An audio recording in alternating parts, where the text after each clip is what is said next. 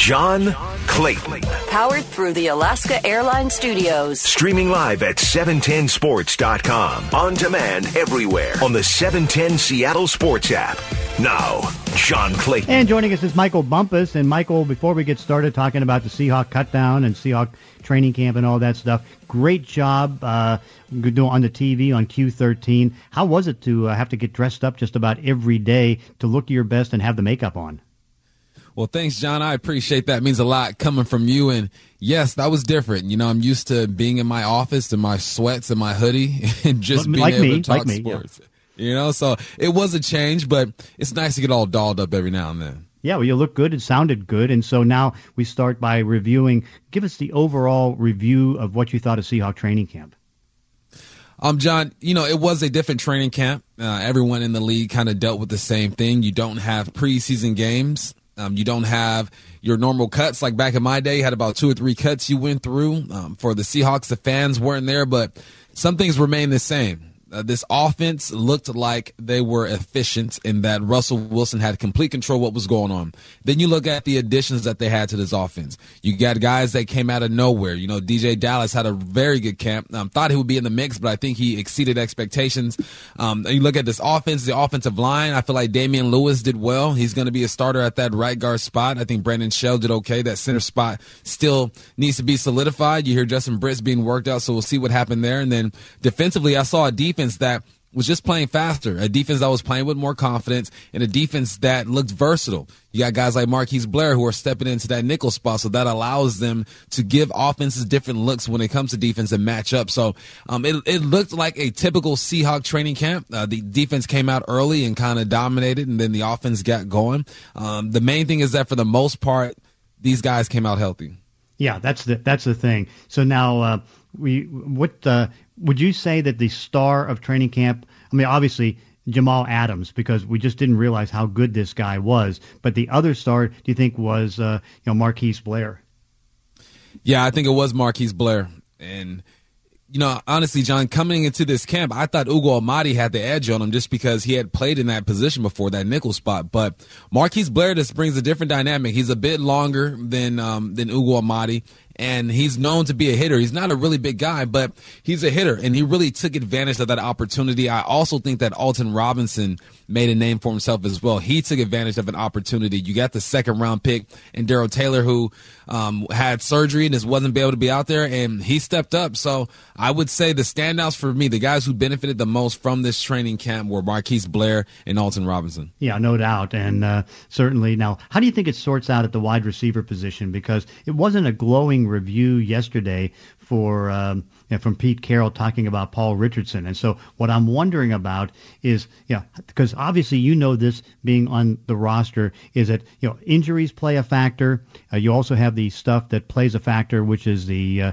you know special teams and all that. Okay, so now get Josh Gordon back, you know they were able to you know have uh, Phillip Dorsett, and then you get uh, Paul Richardson back. But neither of those three guys are special teams players, and so uh, you know that you know David Moore, who basically makes almost uh, as much as the three of them combined, is going to be there. Do you think there's a chance that uh, you know they'll keep even at his own salary, 2.133, uh, Richardson, and then maybe cut Paul? I mean, keep uh, keep the cut Richardson and then keep David Moore because again he is a good special teams player, and then just have Richardson on the uh, practice squad. Yeah, I think that's it, John. And you mentioned David Moore contributing on special teams, and that's huge. And at that receiver position, it's kind of hard to. You don't find too many receivers who are comfortable going down the field and making tackles and, and doing all that stuff. So the fact that David Moore is able to field punts and contribute on special teams makes him valuable. And you hear Pete Carroll talk about Paul Richardson. That's the first time I didn't hear Pete sound really optimistic about a guy. And I think he's kind of setting it up so that no one's really surprised when he gets cut you know, and you know, John, this this football thing, it's every day looks different. You know, what guy's injured, what guy's healthy, who's available, who's not available. And at the time, that Paul Richardson, sign, Richardson signing just looked good. I agreed with it. I go, it makes sense. We don't know what's happening with Josh Gordon. Then as soon as you sign Josh Gordon, just the scenario changes. Now P. Richardson looks like he he would be my pick to go on the practice squad just because he doesn't fully understand this offense. Now, if he gets on the practice squad, two, three, four weeks go by and some guy isn't performing, that's an easy bump up to a veteran who's been there and done that. Yeah, and I just see if he's willing to to make that move. I'm also wondering the same thing for Justin Britt, you know, because Justin has not been signed, and so I don't know where he is with the knee injury. But let's assume that uh, he's willing to come back because at least he's been here. Would he go on the practice squad and get the twelve thousand a week and then be available when necessary? Yeah, and I like that move. You know, you got Ethan Pocic, who I think has won the job so far, and because he's familiar with this offense, he's been there, he's done that. They brought in Finney to compete with him. But if you can get a guy like Justin Britt and you can put him in your practice squad. There's no rush. You don't have to rush him back. You don't have to make him play right now. I think you make that move because you want to solidify this this offensive line. You want to protect your quarterback, especially with all the weapons that he has now. This offense it's set up to have a great year. They were a top five offense last year. And you add a Greg Olsen, Phillip Dorsett, Carlos Hyde, DeeJay Dallas, uh, Damien Lewis, Brandon Shell on the on the line. This offense got better. So um, you know, I'm I'm looking forward to see exactly what they do, but I'm really optimistic, John. Yeah, no, I think it looks uh, it looks pretty good. So it's like that, that can go well, and I do think. I mean, I'm glad you brought up Alton Robinson because I know talking to teams around the league, they thought that he went much lower than he should have gone, and of course he has stood out and been a very good player. Now, to your point too, what do you think are the chances for the undrafted guys to make it? Oh man, it's so tough. I mean, I, honestly, if I didn't have preseason, I would not have made the the team uh, for the Hawks. I just wouldn't if I played a game against the Raiders where I did well, the Vikings. You kind of get your, your feet wet. The, the coaches understand how you respond in certain situations. And with these rookies, you just don't get that. Like Aaron Fuller had a good camp. He's a receiver. Aaron Fuller had the catch of the, uh, the season, I feel like, during the mock game. But he's probably not going to make the team. One, because this receiver room is deep now. And two, just because they haven't really seen him out there. And then bubble guys. You talk about the rookies. What about guys like Shaquem Griffin, you know, who, who needs to contribute on special teams and, and in other ways, but hasn't really gotten a look. So it's going to be tough for these guys. I think a lot of franchises are going to miss out on potential because they haven't really had a chance to truly evaluate these guys in game like situations. So the NFL draft in itself and and uh, picking up free agents, it's already a gamble. They just made that gamble that much more tougher this year. Yeah, and of course, what's also going to be interesting is that uh, I mean, you're going to watch these cuts come down. Just you know, what type, how deep teams are going to keep as far as the receivers and all that. But uh, I'm, I'm looking for again, I'm look, not looking forward to people losing their jobs, but it's like this. This to me is always fascinating, and it gets my database going like crazy. hey, that's why they pay you the big bucks, man. This is this is where you shine, John. All this contract stuff going on. People always ask me questions like, "What do you think about this contract?" I'm like, "What did JC say, man? Let, us listen to what he says first, and I'll get back to you." Yeah. So, what's your thoughts on the Clowney situation? Because uh, now New Orleans is pursuing him, even though they only have 6.9 million dollars and they're like 71 million dollars over next year's cap, and you got Tennessee making him an offer, Seattle uh, and we just watched uh, a, a, great player, uh, you know, take a cut down to twelve million dollars, and you know that was Yannick Ngakoue. Do you think for twelve million dollars that would be a good move for Seattle? I think it would. If you can get him for 12, definitely. You got about $14 million left in cap space. You mentioned the Titans put an offer out on the table. The Saints are there as well. I think at this point, um, Clowney has lost most of his leverage right? It's safe to say he's not going to get his 15 to 20 mil what he wanted. He's probably going to be around the 10 to 12 million at that point. And I think it'd be the best move for him to take whatever's on the table and just get your guaranteed money. You know, because once once he doesn't sign that contract isn't guaranteed, they can do whatever they want. But um, I don't see him sitting out a year. And I think that it's been a tough position for Clowney because there were times where he had all the leverage, but then camp gets going and guys aren't dropping like you, you assume that they would. Um, and he starts to lose leverage. And now with only what two, two days left before you have to sign, his leverage is gone. So unless he wants to sit out, he's going to have to take the best deal. And I wouldn't be surprised if the Hawks give him the best deal. No, I mean that's that's still going to be on the table. That's for sure because you know they if they, they get him. What I think is interesting is that uh, you know I'm making starting to make my predictions and I'm thinking right now maybe I'm wrong in this that it could be Seattle and New Orleans for the championship game in the NFC if Seattle gets over San Francisco and if that's going to be the case, you know if Clowney goes to New Orleans he could be the difference maker against Seattle.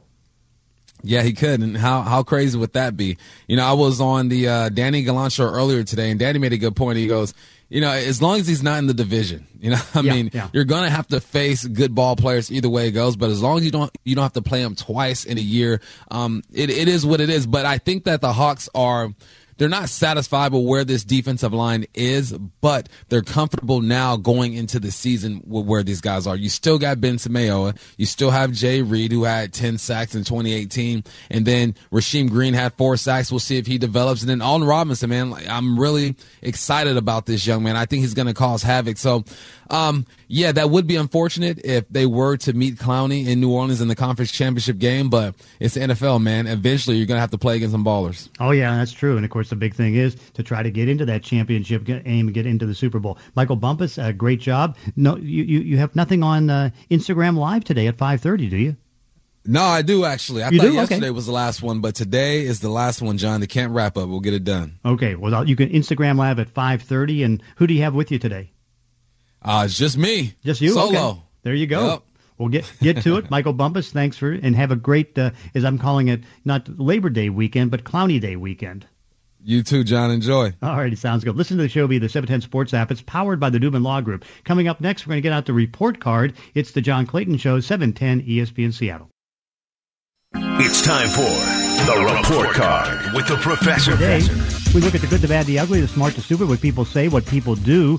We look at the, the all the different type of things as far as what goes on, as far as the, what they say, what they do. We take the in, the stories, the anecdotes. We take the uh, what goes on social media, and we certainly take the voices and put them all together and get the uh, report card together with Curtis Rogers. But before we get into the report card, the Mariners did bring Dylan Moore. The Mariners brought Dylan Moore off the 10-day injured list, and uh, you know Lopez ends up going down to the alternate site. So uh, as they get ready to resume baseball play after the three-day break with the A's, now they go against the Rangers tonight. But Dylan Moore is going to be there. So Curtis, what do we have on the report card? Yeah, John, let's get it going. It's been so long, I know. but we've got a lot to get to on today's report card. Let's start in the Pac 12. Yesterday, Commissioner Larry Scott announced that the conference has an agreement with the Quidel Corporation, which provides FDA approved rapid COVID test results. Uh, and also for a number of medical conditions. Scott called this development a game changer and said the availability of rapid testing will allow the conference to consider resuming competitive activities before January 1st. Scott appeared on the Dan Patrick Show today uh, and said he's got a high degree of confidence they could be playing in January or even earlier. When is the Pac 12 playing football? Uh, well, right now, um, I've got high degree of confidence we're playing in January. Okay. It's possible because of this announcement we we could play sooner. So I think the significance of yesterday's announcement and having access to this testing is, you know, I can look in the eye virtually and tell you I've got a high degree of confidence. We're playing just on a postponed basis. We're going to have a, a full, exciting season uh, for our student athletes. Well, I shouldn't say full as in playing 12 games. I think it will be abbreviated like it is in other conferences. So while it doesn't sound like the Pac 12 is going to be playing at the same time as the ACC, the SEC, which kicks off tomorrow, uh, John, how are we grading the Pac 12 getting this uh, agreement in place with this corporation in order to get uh, sports back a little sooner, maybe than they had expected? Well, I give it an A plus, but now, of course, what you wonder about is that okay, now that you're getting this testing, I don't know when exactly the tests get to them. That what you're looking at is that okay, uh, can you maybe get like the Big Ten and get in a little bit earlier and start around Thanksgiving because you know they're behind, and of course things are so bad for Larry Scott right now. The presidents now have this new committee or whatever it is to evaluate what they should do, uh, and you know even at, at the expense of Larry Scott decisions because you kind of get the feeling he's on his way out, and they want better leadership and better things going on. But nevertheless, the fact that uh, you know it looks good, it was a good deal to get the testing done, and of course everybody should follow that as far as getting the test. So I'm going to give it a B plus. Yeah, I'll give I'll give the conference an A for getting this agreement in place. I, I think it was best for the Pac-12 to you know proceed with caution because there's a lot of student athletes in the conference, and you don't want to do anything that's going to put them in harm's way.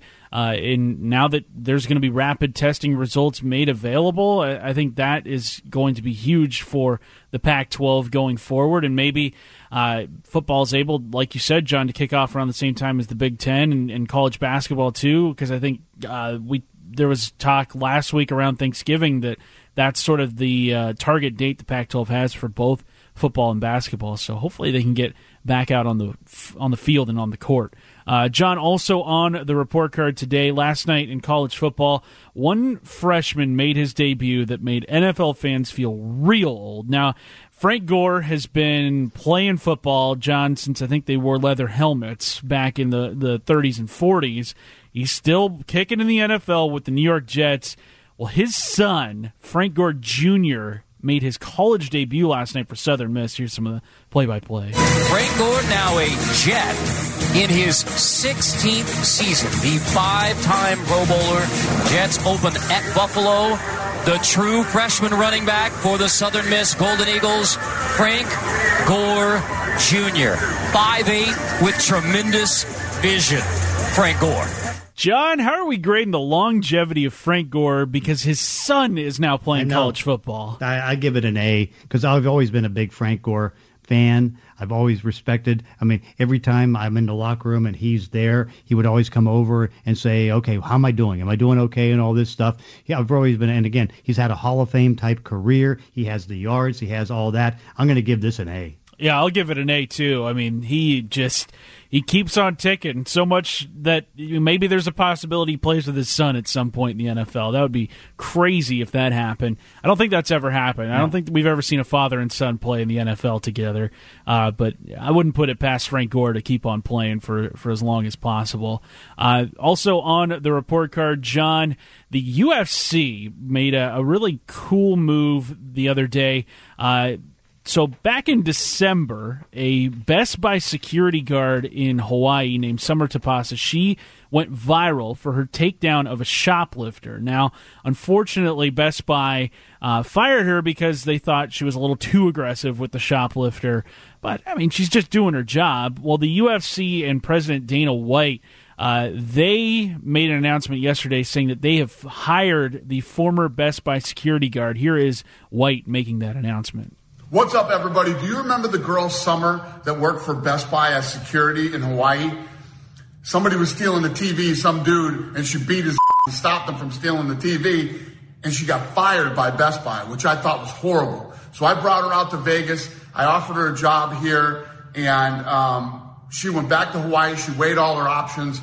Well, she decided to come work for the UFC. So she is now a UFC employee.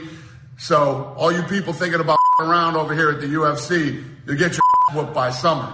So, John, a, bad, a good situation turned bad, now turned great. How are we grading the UFC's decision to hire Summer? No, I'll give it. A, I'll give it an A because again, it's like okay, she's just trying to protect the products and he's trying to make sure that something bad doesn't happen, and so she gets penalized for that. Now they're trying to recover, so I'm going to give it an A. Yeah, I'll give it an A as well. Uh, d- they didn't specify what her job would be in the company, whether it be a, a fighter or just somebody who works uh, amongst the company. But great on on the UFC for doing that. Uh, somebody who lost their job in a way that you know was very avoidable, and, and now she's she's moving on up. Shout out to her.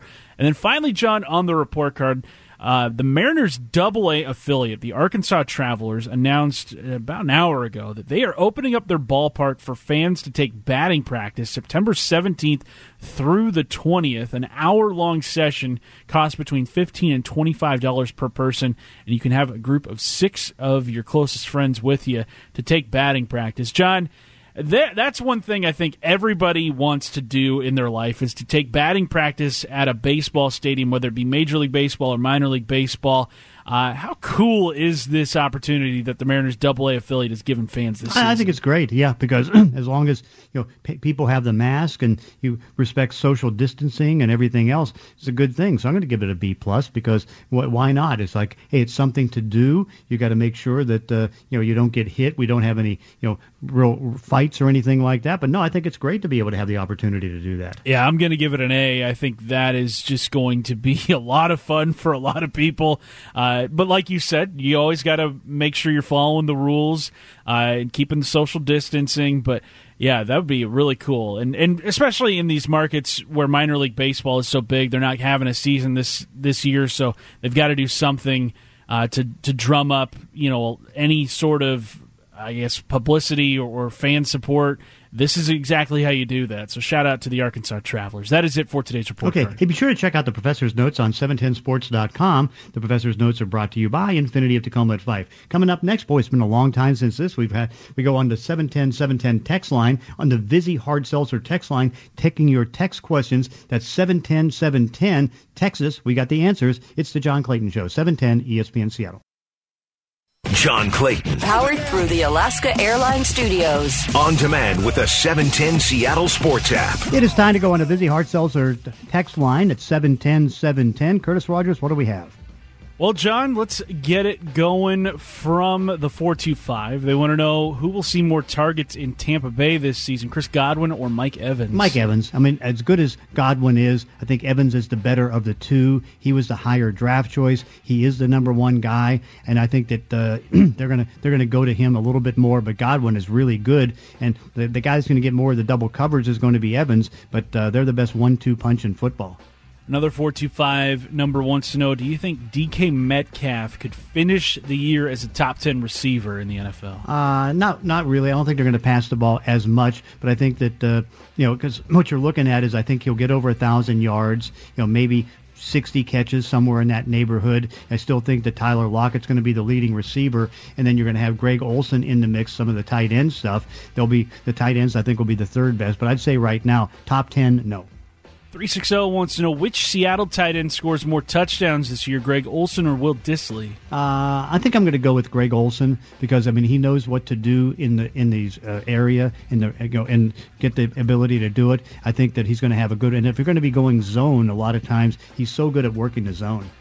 360 wants to know, John, how much use of the fullback do you think the Seahawks will have this season, more or less, or the same as last year? I think about the same because they didn't use it much. Because remember, I mean, you know, Nick Bellore's the fullback and he's decent at being a fullback, but he's also a special teams core group player. And so I think, you know, it, it's not going to be much. Most teams right now don't go do 221 offense. You know, there's a few. Kansas, San Francisco's one of the leading ones. I mean, you're going to see a lot of it, I think, with the New England Patriots, but I think it's going to stay the same for Seattle. 206 wants to know with Seattle's deep receiving group, do you think Freddie Swain will make it as a practice squad guy? Oh yes, absolutely. It's, just a matter to make sure that nobody puts the waiver claim in on him, because again, they can keep ten. They're going to make eighty four hundred dollars a week uh, as far as what their salaries are going to be, and so no, I think that's that's a good call. He's going to make it on the practice squad. Another 360 number wants to know, John, could you see the Seahawks still signing Snacks Harrison or Marcell Dareus? Uh, one of the two, sure. I mean, it, but it's up to them because I mean the fact that uh, you still wonder if they want to play football, and it's very possible because we saw uh, defensive tackles and offensive linemen opt out, and you haven't heard Damon or uh, Marcel get, get anywhere involved. But they, I, I think there's definite interest there. It's just a matter of uh, what they want to do.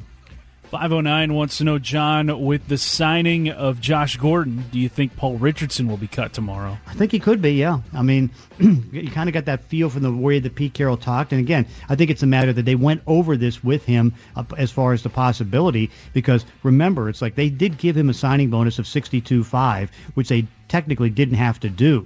And so I think what the idea is is that uh, you know you try to go ahead and uh, you know get the best you can, and you know then when they need him, they can get him. But when they got Josh Gordon, now again, it may be different if Josh Gordon's suspended, you know, because if he's going to be suspended for a week or two, and we should find that out this afternoon, I think, because you know it's time. You know, same thing with Randy Gregory. It's like, okay, Gordon's now signed. Seattle obviously sent something that gave them the possibility of, you know, getting it. So I think right now uh, we'll find out this afternoon, but I think it's the chance that, uh, you know, Richardson gets cut, but he stays on the practice squad.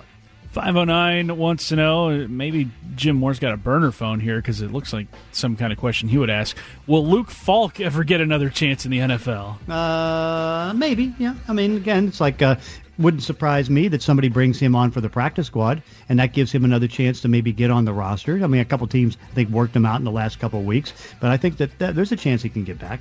It looks like his last tryout was with the 49ers back on August 13th. So. Mhm.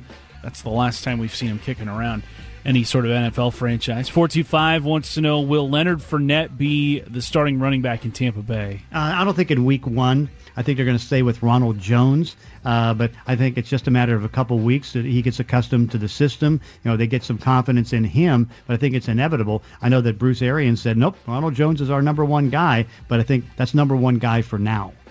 509 wants to know, John, do you think Lano Hill gets cut and undrafted free agent Chris Miller makes the 53 It's man? a possibility, yeah. I mean, uh, I think they, they like uh, Hill. Uh, I think they still want to keep him, but Miller, you know, is a real hard hitter. I know Dave Wyman thinks he's one of the hardest hitters he watched in college last year, so that could be a possibility. 425 wants to know, John, do you think Lamar Jackson exceeds his numbers that he put up in 2019, or will he have a, a more normal type production? Yeah, I, I think it, on, on running, I think it's going to be less. Passing, I think it could be a little bit more. I just don't envision him having two straight years where he can run for a thousand yards. That's almost too much. And you notice in camp and even when he was on the beach and stuff like that, he's been kind of getting banged up. And I know he's got a little bit of a groin injury right now, so I think he's going to be running a little bit less, but passing a little bit more. Yeah, he had that one incident where he flipped over the handles of a jet ski while Yeah, yeah, running. yeah, that- that was not a good look.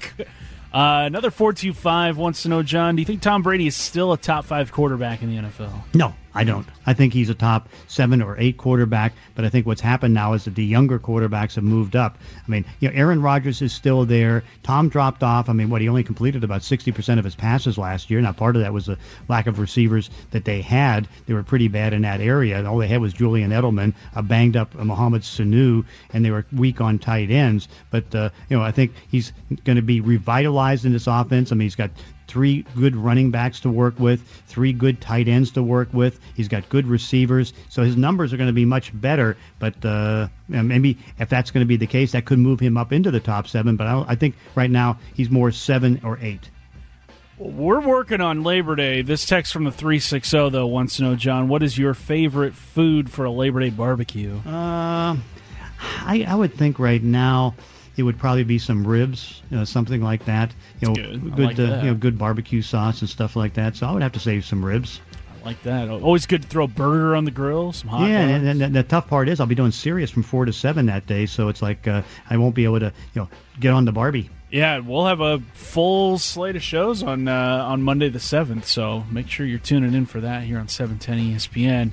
Uh, from let's see here, this one is from the four two five. They want to know how many running backs do you think Seattle carries on week one? Five. I think it'll be you know four halfbacks and Bellore at fullback. So I think it's going to be five because you know I think you know Homer's going to make it. DeeJay Dallas is definitely going to make it. I mean you've got Carlos Hyde and you've got Chris Carson. This one from the 206, John. They want to know who do you think leads the league in rushing this year? Boy, good question. I think a lot of people think it might be Nick Chubb. You know, Nick Chubb is one that uh, you can do it. I think that Josh Jacobs down in Oakland or in, in, with the with the Raiders in Vegas, I think that he has a chance to do something like that. It's going to be a pretty competitive race, no doubt about it. 253 wants to know what's the status of Miles Sanders heading into the start of the season? Well, he's the starter, but I still think that the Eagles are looking around to bring somebody in. I was surprised that you know they didn't do something with uh, Leonard Fournette. I mean, you know that they wanted to get Carlos Hyde, so they're still looking for a running back, but Miles Sanders is a starter. And then finally, John, this one comes to us from the 253 of the teams still in the hunt for Jadeveon Clowney. Which one do you think he signs with? Uh, I still won't rule out Seattle, but you still have to be skeptical. Uh, I would have to think Tennessee has a little bit more money to spend, and so. Uh, but again, New Orleans is the one that's pressing the hardest, and you know when they press, they usually get the guy that they want, and that would give them five first rounders on the defensive line, which is pretty impressive. And I'm, if I'm Clowney, I would lean toward going to a 4-3 team than a 3-4 team. There's more money at defensive end as we uh, as we watch, and also I think there's a decent chance that uh, you know he can do it. But we'll see if Seattle can stay with him and where New Orleans goes. That is going to do it for text questions. Okay, it's our time for the daily dose of the Gros with Dave Grosby. It's the John Clayton Show, 710 ESPN Seattle. It's John Clayton. Powered through the Alaska Airlines studio. Two hours every day, 10 to noon. Streaming live at 710sports.com. On demand on the 710 Seattle Sports app. Time for our daily dose of the Gros with Dave Grosby. And so, Dave, lots of stuff on the Seahawks right now, but also lots of stuff on what I'm calling it now instead of Labor Day because it seems like this is only when uh, Jadeveon Clowney does deals. We're calling it Jadeveon Clowney Day uh, coming up uh, trying to get something done. New Orleans has sent a coach down to try to recruit him, even though they only have $6.9 million of cap. Tennessee's made him an offer. Seattle's still waiting. Jacksonville's pursuing, but they're not going to be a very good team, so I don't think it goes there. What do you see happening with Clowney? John, I wish I knew. If I had known, I would have told you months ago and would have spared us all this speculation. But um, I suppose uh, my, my hunch has always been Tennessee, so I'll, I'll stick with Tennessee. Yeah, I think I, I think you're pretty right on that. Uh, the only thing is, is that you if he doesn't lower his demand of 15, he's going nowhere. But he's really got to make the, this is the deadline time right now because uh, you still wherever you go, you have to uh, go through the COVID testing. Yeah, and that's going to take three, four days, and then you have to get your physical, and then uh, you know get everything all set.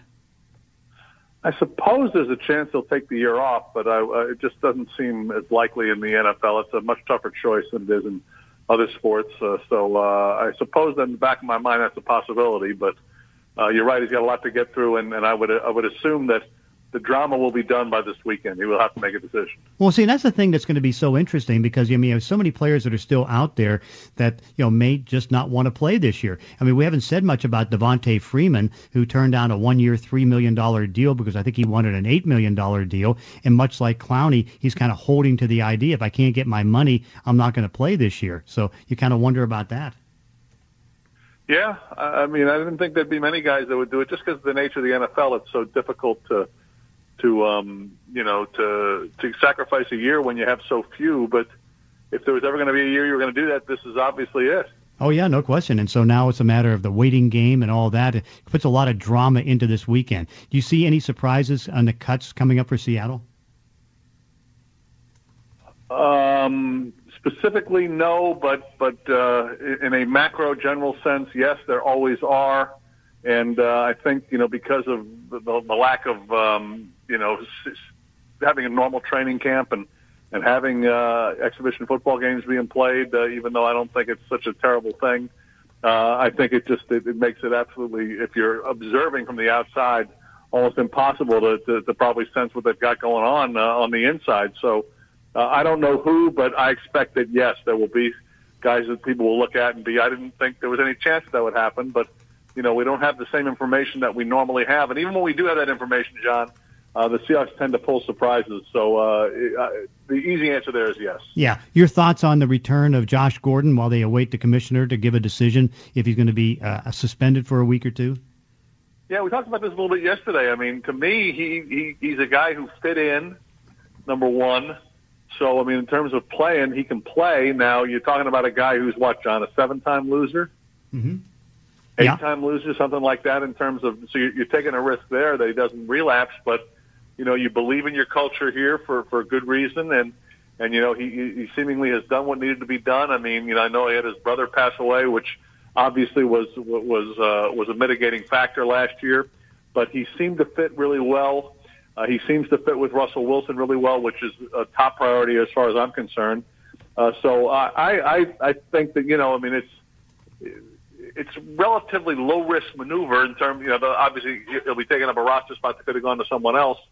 But I mean, the, the potential reward seems huge. He seems to be such a good fit, and just imagining what what they can look like at wide receiver with, with him out there and Metcalf out there and Lockett out there, if they're all uh, you know, operating uh, on all eight cylinders. I mean, that that's as good a a trio as, as, as the league would have if Gordon shows the shows the form that he's flashed before. So I like the move. Yeah, it really was, and of course uh, came together, and I think they were happy about it. They were able to get Damontre Moore out there as a pass rusher, and again, you you know they're going to be angling for different things to try to add to the roster to make it better. Yeah, I mean that's that's what they do, and and like we said, the, the, while there'll be some surprises here from our perspective, there's going to be others around the league that'll probably get their attention as they always do. So uh, it's just going it's going to be fascinating to see. Excuse me, John. You know who has the advantage going into this year. I mean, uh, you know, talk about surprises. How about Cam Newton being named captain of the Patriots? I mean, who would have Yeah. who would have thought that when that signing happened? So I mean, it's it's it's it's a year to expect the unexpected in the National Football League. Yeah, it's going to be it's going to be fascinating. It's going to be an interesting 24 hours. Okay, so from the hockey standpoint, any any good uh, things that you're oh, looking at? there? great stuff, John. We got three game sevens in the next two days. I mean, that, that's that's all you can ask for. You got uh, Colorado, I believe, in and Dallas tonight, and then uh, last night uh, Philadelphia in double overtime forced a game seven with the New York Islanders, and Vancouver shut out the, the uh, shut out Las Vegas four nothing. So um, they got a game seven coming up this weekend as well. So as far as hockey is concerned, three game sevens in two nights, and, and as we know, as we've said many times, no matter what the sport, nothing beats a deciding game. So uh, that's uh, that's uh, that's great stuff. It's a great weekend for the National Hockey League. And how about for the NBA? NBA is kind of getting started now with uh, with with the uh, with the Western Conference and Eastern Conference Finals getting squared away. So they're getting they're getting cranked up, and uh, you know it's uh, L.A. story. It looks like in the West.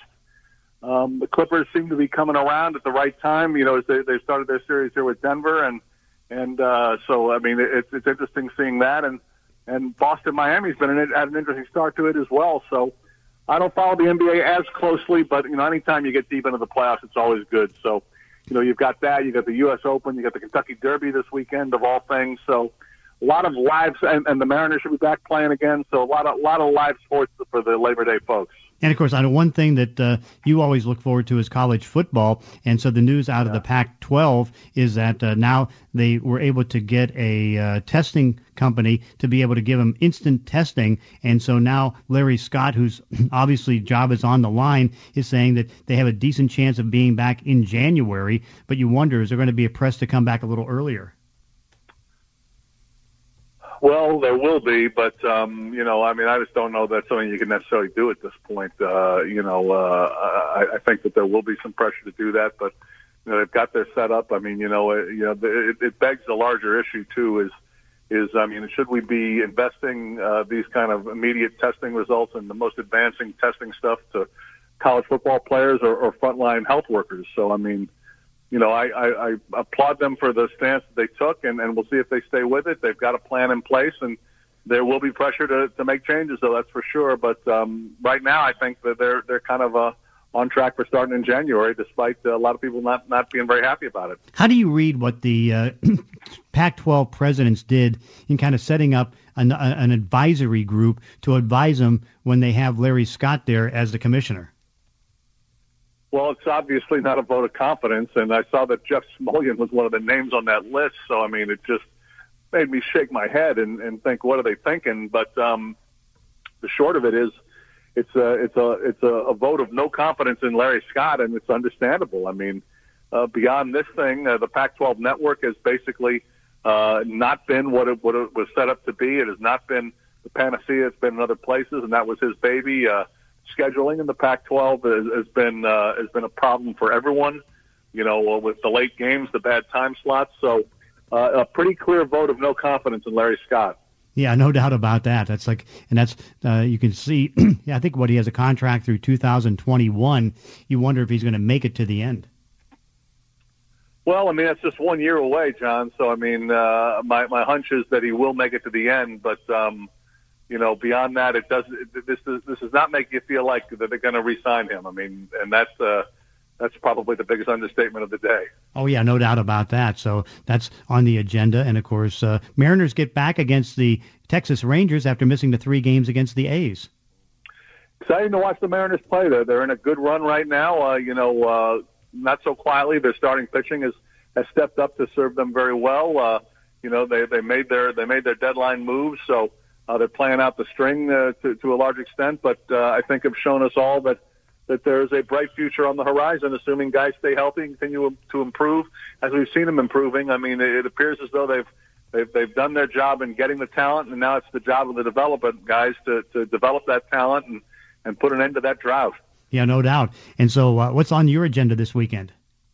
Well, I, I told you, man, I let it slip. I mean, uh, three game sevens, the Derby uh, basketball playoffs. Uh, it's just it's just in front of the TV, and then uh, getting out with the mask on to get in to get in a good healthy walk every day and and uh, staying out of trouble. Well, that's going to be good. So have yourself a great uh, Clowney Day weekend and uh, enjoy. We're going to talk on Monday, right? We'll talk on working Monday. Yes. Same Okay, time, same place. Happy Labor Day. Okay, sounds good. And of course, I'll be back tomorrow from uh, eight, eight to nine, taking your phone calls. Curtis Rogers, again, thank you so much. Thank you, John. We got right. it's game week next week. It is. How about that? Game week on Thursday uh, with KC Houston, and of course, getting ready for the Seahawks getting open up against the Atlanta Falcons. Hey, this is the John Clayton Show, 710 ESPN Seattle.